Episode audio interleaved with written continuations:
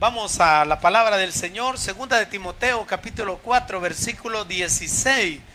Segunda carta del apóstol Pablo a Timoteo. Estuvimos hablando sobre eh, estos personajes en el culto de las 8 de la mañana, hace algunos domingos. Y hoy quiero eh, hablar sobre el tema cómo descansar en Dios, basado en esta palabra del Señor. En el contexto, el apóstol Pablo se encuentra en prisión. Él sabe que va a ser sacrificado y él pues expresa al Señor su sentir. Él dice, todos me abandonaron, pero el Señor estuvo conmigo y me dio fuerzas. Y eso es lo importante, hermano. Cuando nos sentimos solos, cuando creemos que nadie está con uno, sabemos que el Señor no se aparta, que Él está siempre con nosotros.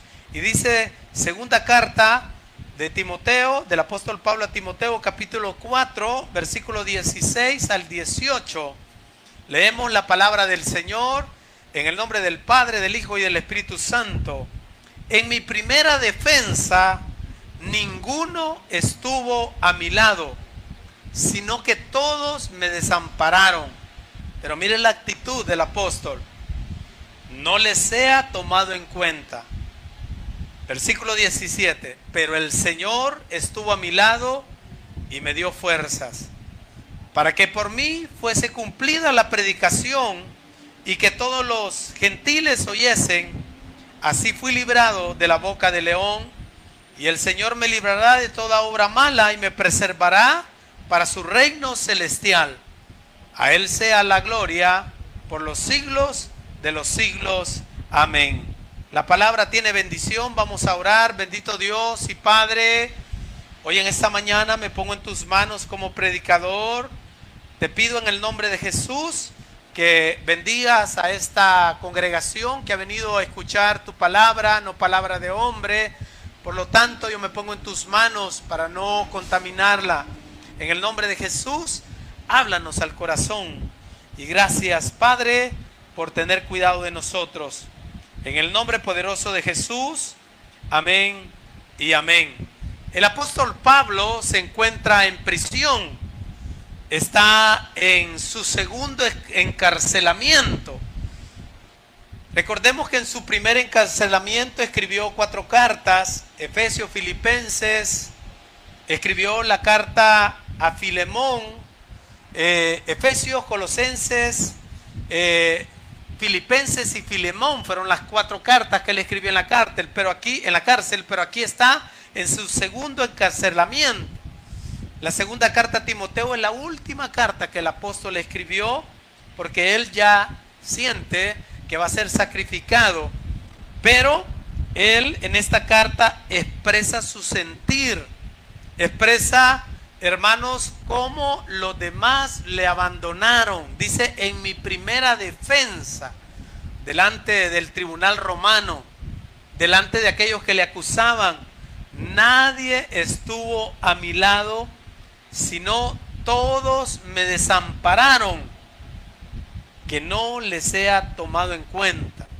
Pero ¿qué es lo que quiero resaltar? Miren la actitud del apóstol en vez de quejarse de la vida, en vez de quejarse de Dios, en vez de quejarse de que para qué sirve ser cristiano, para qué sirve, de qué sirve servirle al Señor, nos da un gran ejemplo de lo que es confiar en Dios. No estamos solos, Dios está con nosotros. Mis amados hermanos, cuando todo parece que se cierra, cuando todo el mundo le da la espalda, cuando las puertas se cierran, es ahí donde hay momentos en la vida en que flaqueamos. Hermanos, porque todos aquellos que nos juraron lealtad, todos aquellos que un día, ya sea por amor, ya sea por un compromiso, nos eh, dijeron que iban a estar con nosotros, en los momentos más difíciles, cuando todos nos abandonan, es ahí donde usted debe de tomarse de las manos de Dios En esas circunstancias tan difíciles cuando usted se debe de afianzar de las verdades escritas en la palabra de Dios para que mantengamos la brújula, mantengamos la dirección siempre en el plan y en el propósito que Dios tiene para nuestra vida. Porque es la palabra la que nos va a sostener en estos momentos difíciles, nuestra fe, nuestra esperanza puesta en Dios. Porque muchos se quedan en el camino. Empezamos, hermanos, nos llenamos de amargura, nos llenamos de ojo, de odio, de resentimiento, de tantas cosas, al ver que aquellos que nos prometieron nunca dejarnos en los momentos más complicados de nuestra vida, nos abandonan. Pero es ahí donde usted debe de beber de la fuente espiritual. Es ahí donde usted y yo aprendemos a batallar, hermano, tomado de la mano de Dios para recuperar el rumbo. No todo está perdido. Dios está con nosotros. Si usted se mantiene tomado de la mano de Dios, pues a pesar de los momentos difíciles va a llegar a su destino. Por eso la, alabanza ha sido, el eh, ha sido largo el viaje, pero al fin llegué. Tarde o temprano, hermanos, vamos a ver nuestros sueños hechos realidad, sobre todo los espirituales. Entonces, acá el versículo 16 nos está hablando de una situación personal que el apóstol Pablo enfrentó. Y vamos al versículo 16.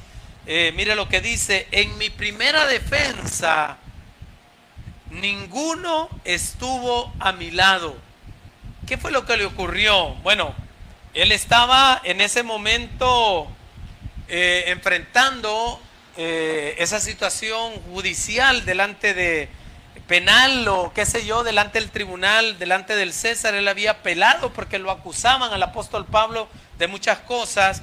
Pero lo que quiero resaltar acá es que el apóstol Pablo dice en mi primera defensa, Nadie estuvo a mi lado, ninguno me ayudó, nadie me apoyó.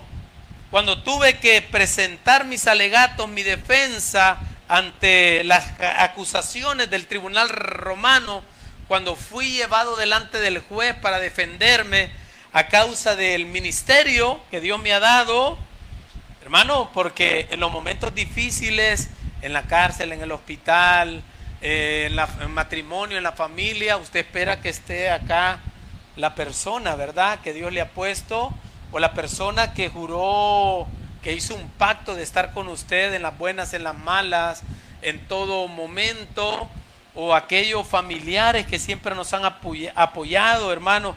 Por lo menos uno espera que el apoyo espiritual, oración, hermano, que estén intercediendo por uno pero ¿sabe cuál es lo paradójico de todo esto? Que cuando más necesidad tenemos es cuando menos apoyos existen. No vaya a ser que todo vaya bien. No vaya a ser que eh, no tenga ningún problema porque todo el mundo está a la par suyo. Y es característico, por ejemplo, se da muchas veces allá en los Estados Unidos donde le ofrecen todo el apoyo y venite y aquí te voy a apoyar y aquí te, y aquí te voy a ayudar, no te preocupes. Pero ya estando allá las cosas cambian. Y muchas veces sucede también en nuestro entorno, a nuestro alrededor. Entonces, y muchas veces, hermano, gente que quizás nunca usted pensó, es la que le brinda la mano en los momentos más difíciles de, de nuestra vida y esa es la cruda realidad que muchas veces usted y yo nos enfrentamos, de muchas veces enfrentar los problemas solos. Porque si le va a decir a la mamá o, al papá, ya ves, yo te dije, ya ves, y vos. Entonces, en vez de encontrar palabras de consuelo, encontramos más cargas. Pero me sorprende lo que el apóstol Pablo expresa acá, en esta situación difícil que él estaba atravesando dice que en la hora decisiva, en el momento donde usted verdaderamente ve quiénes son los que le aman, nadie estuvo a mi lado, dice el apóstol Pablo. No pude contar con alguien. O sea, todos se fueron, todos me abandonaron. Mire qué tremendo, hermanos. Y la vida es así muchas veces. Por eso Jesús dice que Él es el amigo fiel, que cuando todos nos son infieles, incluso cuando nosotros somos infieles, Dios se mantiene fiel, siempre está con nosotros. Por lo tanto, hermanos, cuando usted se sienta en los momentos más difíciles de su vida, sepa, en su corazón tenga la plena certeza que no está solo, que Dios está con usted. Entonces el apóstol Pablo dice, todos me desampararon, todos me abandonaron, pero ¿cuál es la actitud que usted y yo debemos de tomar cuando nos encontremos en esa situación? Mire la actitud del apóstol, dice, no le sea tomado en cuenta.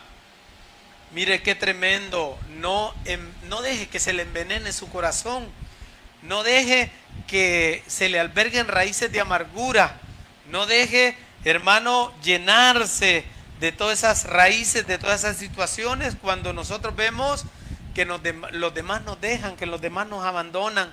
No, mire la actitud de Pablo, una actitud pasiva, una actitud de perdón.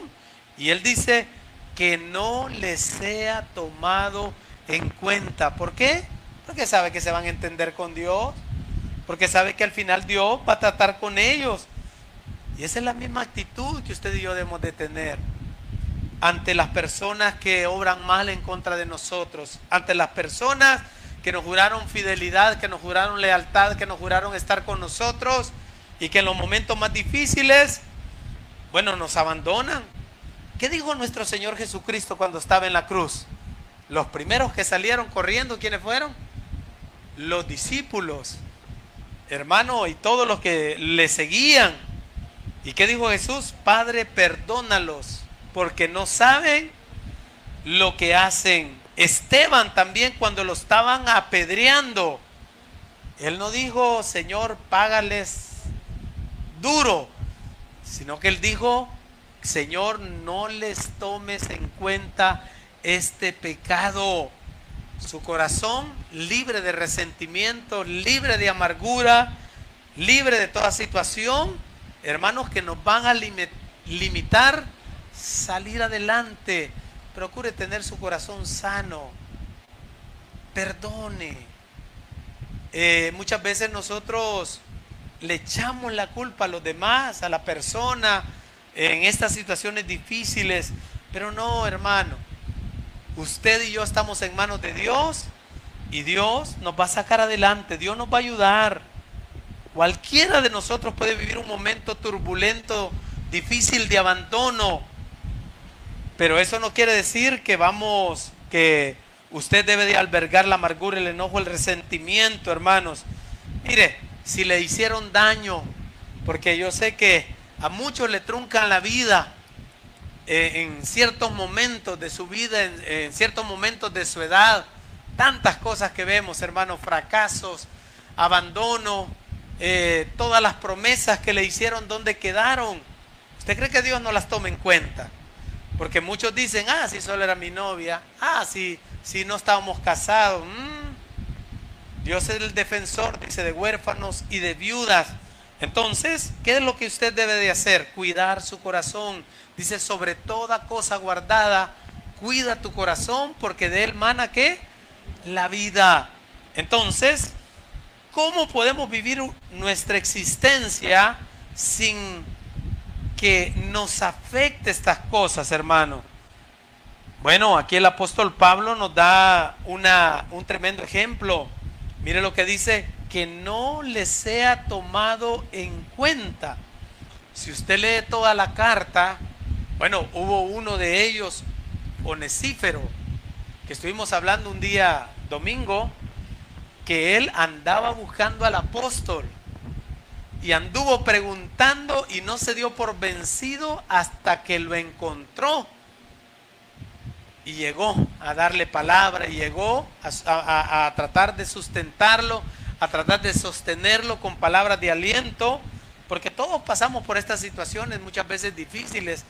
Entonces, hermano, eh, el apóstol Pablo le pide a Dios por él, le pide al Señor que, que tome en cuenta lo que Él hizo por Él, que en los momentos más difíciles lo sostuvo. Y esa es la actitud que usted y yo debemos de tener, hermanos.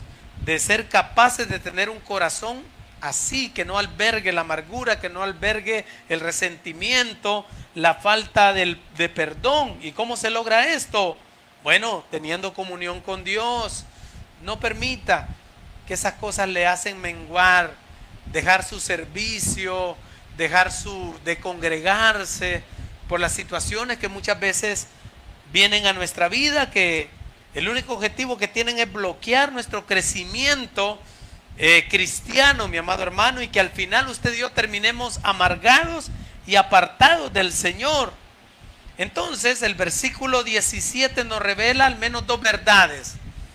Número uno, la certeza, la firme convicción que usted y yo debemos de tener que en los momentos de abandono, en los momentos más difíciles, cuando usted se siente mal porque no esperaba de cómo eh, le pagaran, hermano, o de la actitud que tomaran en contra suya, algo que no se le debe de olvidar. Punto número uno, de tener la certeza, la firme convicción que el Señor está a su lado que el Señor no lo va a dejar, que el Señor va a estar con usted.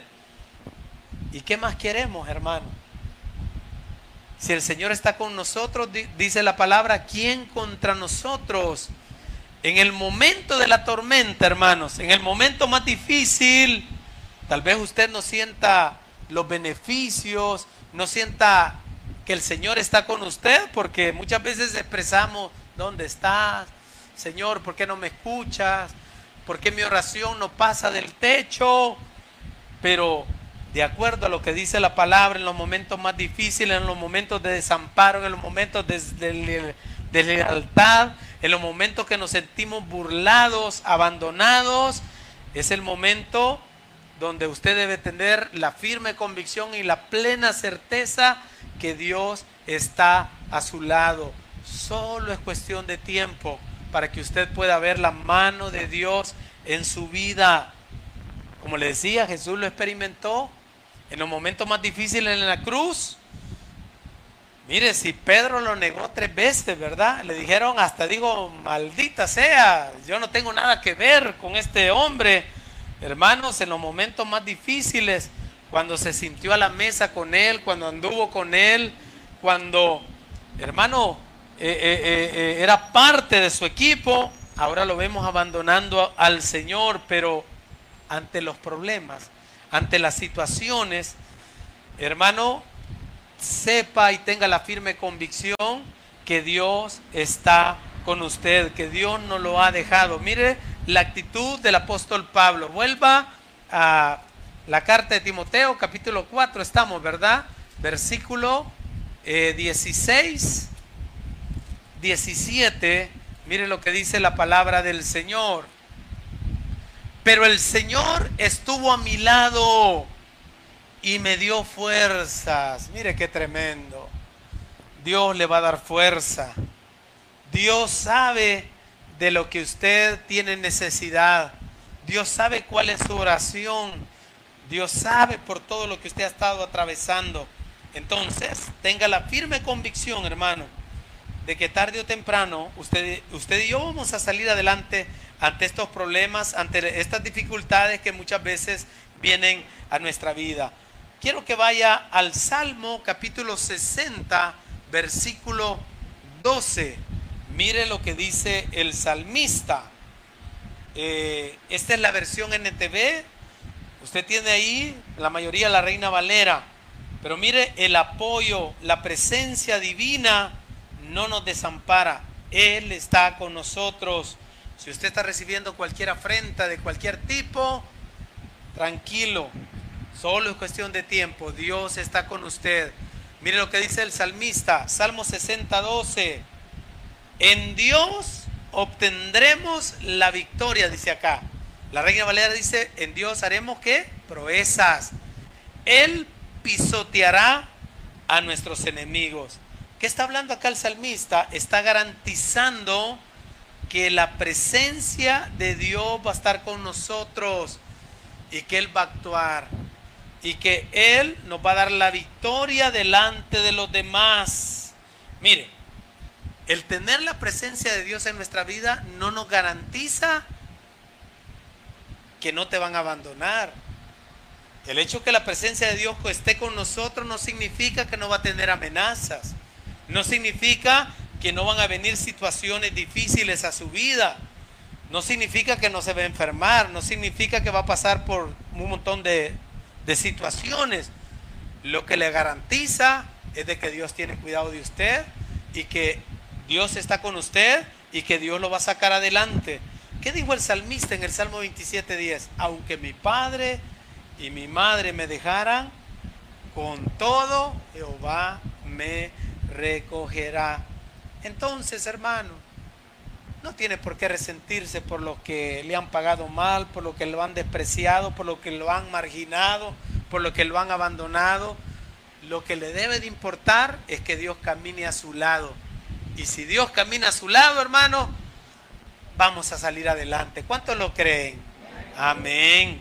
Entonces, pongámonos en los momentos más difíciles en manos del Señor.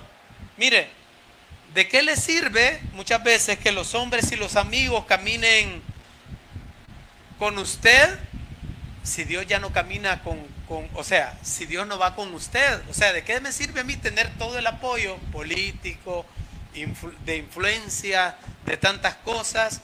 Si usted dejó al Señor, si usted dejó de tomarse de manos de Dios. Eso es lo que hacen hoy las personas.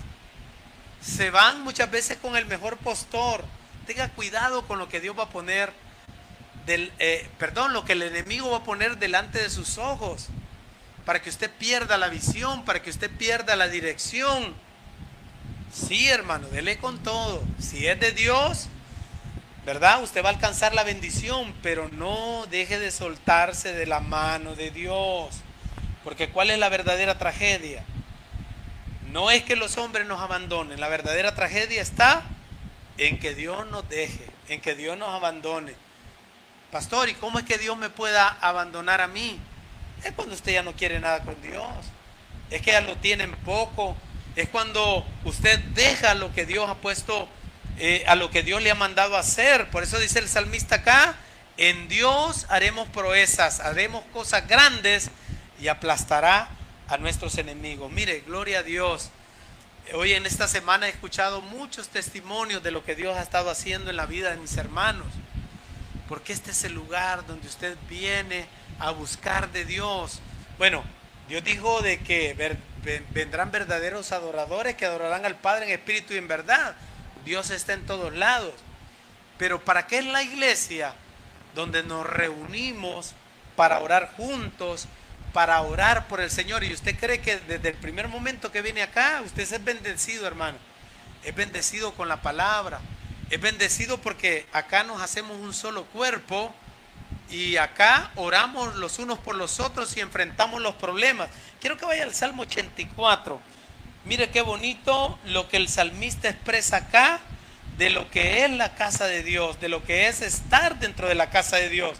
Salmo 84, esta es la versión NTV, le dice, cuán amables son tus moradas, oh Jehová de los ejércitos.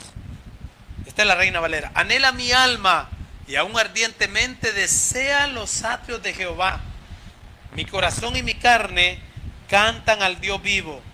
Aún el gorrión haya casa y la golondrina nido para sí, o sea, dentro de su casa, donde ponga sus polluelos cerca de sus altares. Oh Jehová de los ejércitos, Rey mío y Dios mío. Y mire lo que dice ahí, bienaventurados, gozosos, doblemente bendecidos. ¿Quiénes? Los que habitan en tu casa, perpetuamente te alabarán. Y dice, atravesando el valle de lágrimas, lo cambian en fuente. Cuando la lluvia llega a los estanques, irán de poder en poder, verán a Dios en Sión. Versículo 6, atravesando el valle de lágrimas. O sea, en pocas palabras, aunque estemos atravesando situaciones difíciles en nuestra vida, pero cuando venimos acá, ¿qué es lo que hace el Señor? Es como una fuente de agua viva, ¿verdad? En donde nos da paz, en donde nos da tranquilidad, Entonces, anhele esa presencia de Dios. Segunda, segundo punto. Número uno, le dije que aunque esté pasando por situaciones difíciles, aunque le den la espalda, mantenga la actitud de que Dios está con usted y Él le va a dar fuerzas para sacarle, sacarlo adelante. Número dos, ¿cuál es la segunda verdad que vemos acá? ¿Para qué el Señor le dio fuerzas a Pablo? ¿Para qué el Señor lo sostuvo? Para que continuara con su labor de predicar la palabra de Dios, de que el nombre de Dios fuera glorificado, de que la palabra de Dios se siguiera expandiendo. Dice el versículo 17, pero el Señor estuvo a mi lado y me dio fuerzas para que por mí fuese cumplida la predicación y que todos los gentiles la oyeran y así fui librado de la boca del león. ¿Para qué el Señor le va a dar fuerzas? Para que siga tomado de la mano de Dios, para que siga testificando de Él, para que siga hablando de las proezas de Dios. Mire, ¿para qué el Señor nos consuela? ¿Para qué el Señor hace grandes milagros en nuestra vida? Para que usted le pueda llevar la palabra a las personas que estén pasando por la misma situación. Entonces todo ocurre con un propósito, mi amado hermano.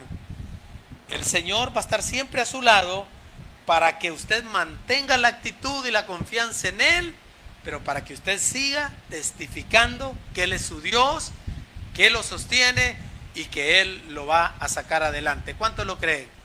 Dele un fuerte aplauso al Señor entonces. Vamos a.